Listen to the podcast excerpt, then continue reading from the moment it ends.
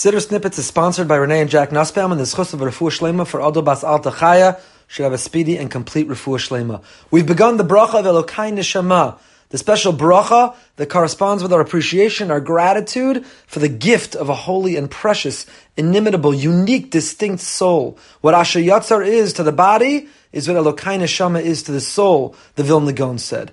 We introduced it with the notion that this bracha represents our appreciation for our power of speech. We don't have a bracha corresponding to that gift, but we recognize that is the fundamental value and the use of our neshama to talk, to talk specifically to Hashem. The Gemara Bracha says, Elokai neshama should be said when we wake in the morning. As soon as we're alive, we're animated. Our body is not lifeless, it's not a corpse, but rather it's inspired, it's alive, it has a soul. This is our bracha that expresses our appreciation. It's first person throughout the whole bracha. Very unusual because it reflects our closeness with Hashem. So let's begin looking at the words. Elokai, the very opening word of this bracha tells us so much about it. Because it doesn't describe God generically, it doesn't describe God universally, it doesn't say Elokim or Hashem, it says Elokai, my God. Because my neshama is a chelak elokami mamash. It's a piece of God. The relationship with God is not abstract and it's not generic, and I don't just fit into a mold with everyone else, but I have a unique neshama. Hashem created me. The world would be different without me. There was no one like me before. There'll never be like me again. I am a unique expression of Hashem in this world, and because of that, I'm able to forge and fashion a unique relationship with Hashem. It's not just Elokim. I begin the bracha about my neshama by saying Elokai. My neshama has its own close, intimate relationship with Hashem, unlike anyone else's. It's mine. Yes, I have an element of being re- connected with Hashem because of my forefathers, because of those who come before me, but I also have my own relationship I forged, my own journey of discovery, my own recognition, my own access to Hashem Elokai. Neshama shenasata bi tahorahi. The soul you put in me, shenasata bi, it's in me. My soul, unlike any other, comes directly from you. The neshama that you put in me, the neshama was existed since the beginning of time, since the beginning of creation. And the moment my body came into being, after conception, 40 days later, Hashem inserted the neshama into that body. My body is the vehicle for my soul. It's the instrument through which my soul expresses free will. It makes choices in this world. And those choices yield that either I'm closer to Hashem or I'm further away. So neshama shenasata bi. I'm not entitled to this neshama. I'm not entitled to be awake and alive and animated. I'm not deserving. I can't expect it. Nasata bi. It's a gift you gave me. And it's the most precious gift there is. Because what Hashem gave each and every one of us is a piece of Himself. The Ramban compares like a glass blower who takes a breath from deep inside and blows. So Hashem, vayipach be'apav nishmas chayim. Hashem kiviyachol took a breath from deep inside himself and he breathed into Adam's nostrils. He made man awake, alive. Words are superficial. They come from the lips, from the larynx.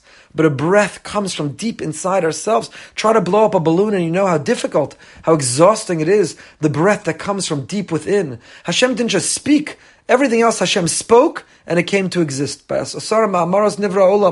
ten sayings, the world was created. But when it came to creating us and our neshama, he took a deep breath inside himself and he blew it into us. He brought us to life. Neshama shenasata bi. This neshama, who I am, is a gift from you. You gave it to me. I'm distinct. I'm unlike anyone else. It's the greatest gift because it's a piece of Hashem. Literally, chelak elokam mamash. It is literally a piece of Hashem. And as we spoke about with Moda'ani, to believe in God is to believe in ourselves. Because if we're an extension of Hashem, neshama shenasata bi, you put this neshama in me, and you've reinserted it into me. I make this bracha when I wake up in the morning, because I'm not a lifeless guf, body. I'm an animated soul. And as we've said before, we're not a body that has a soul. We are a soul that is a body. The soul has always existed and the soul will continue to always exist timelessly, eternally, because it's a piece of Hashem. The body's temporary, 70, 80, 90, 120 years. The body houses that soul temporarily, but we are a soul and we have a body. Neshama. What is the nature of that soul? Tahorahi. It's pure. Now the truth is that when we express our free will poorly, when we have bad judgment, our actions can create stains and blemishes on our soul, but the essence of our neshama, the soul itself inherently is untainted, it's uncompromised. It's tahorahi, it's pure, and that's our mission. We begin our day with this bracha. Hashem, the soul that you gave me, my Hashem, Elokai, my God who felt I'm worthy to exist and I have what to accomplish. The soul you gave me, it's tahor. It's inherently pure, and my mission is to retain its purity. And the more blemished, the longer it will take to cleanse in this world, or God forbid in the next, before that soul can return to God from where it came.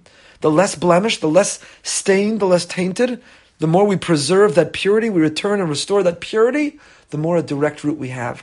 But we don't believe in this original sin. We don't believe we are inherently evil. We believe our neshama at its core is good, is kind, is pure.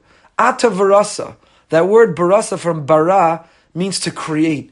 It's the greatest description, the most intense description of creating. It's creating ex nihilo, something from nothing. Of all things, soul created by Hashem, something from nothing. It didn't always exist. Hashem had to will it to exist to begin with, and if we continue to exist, it's only because He continues to will it.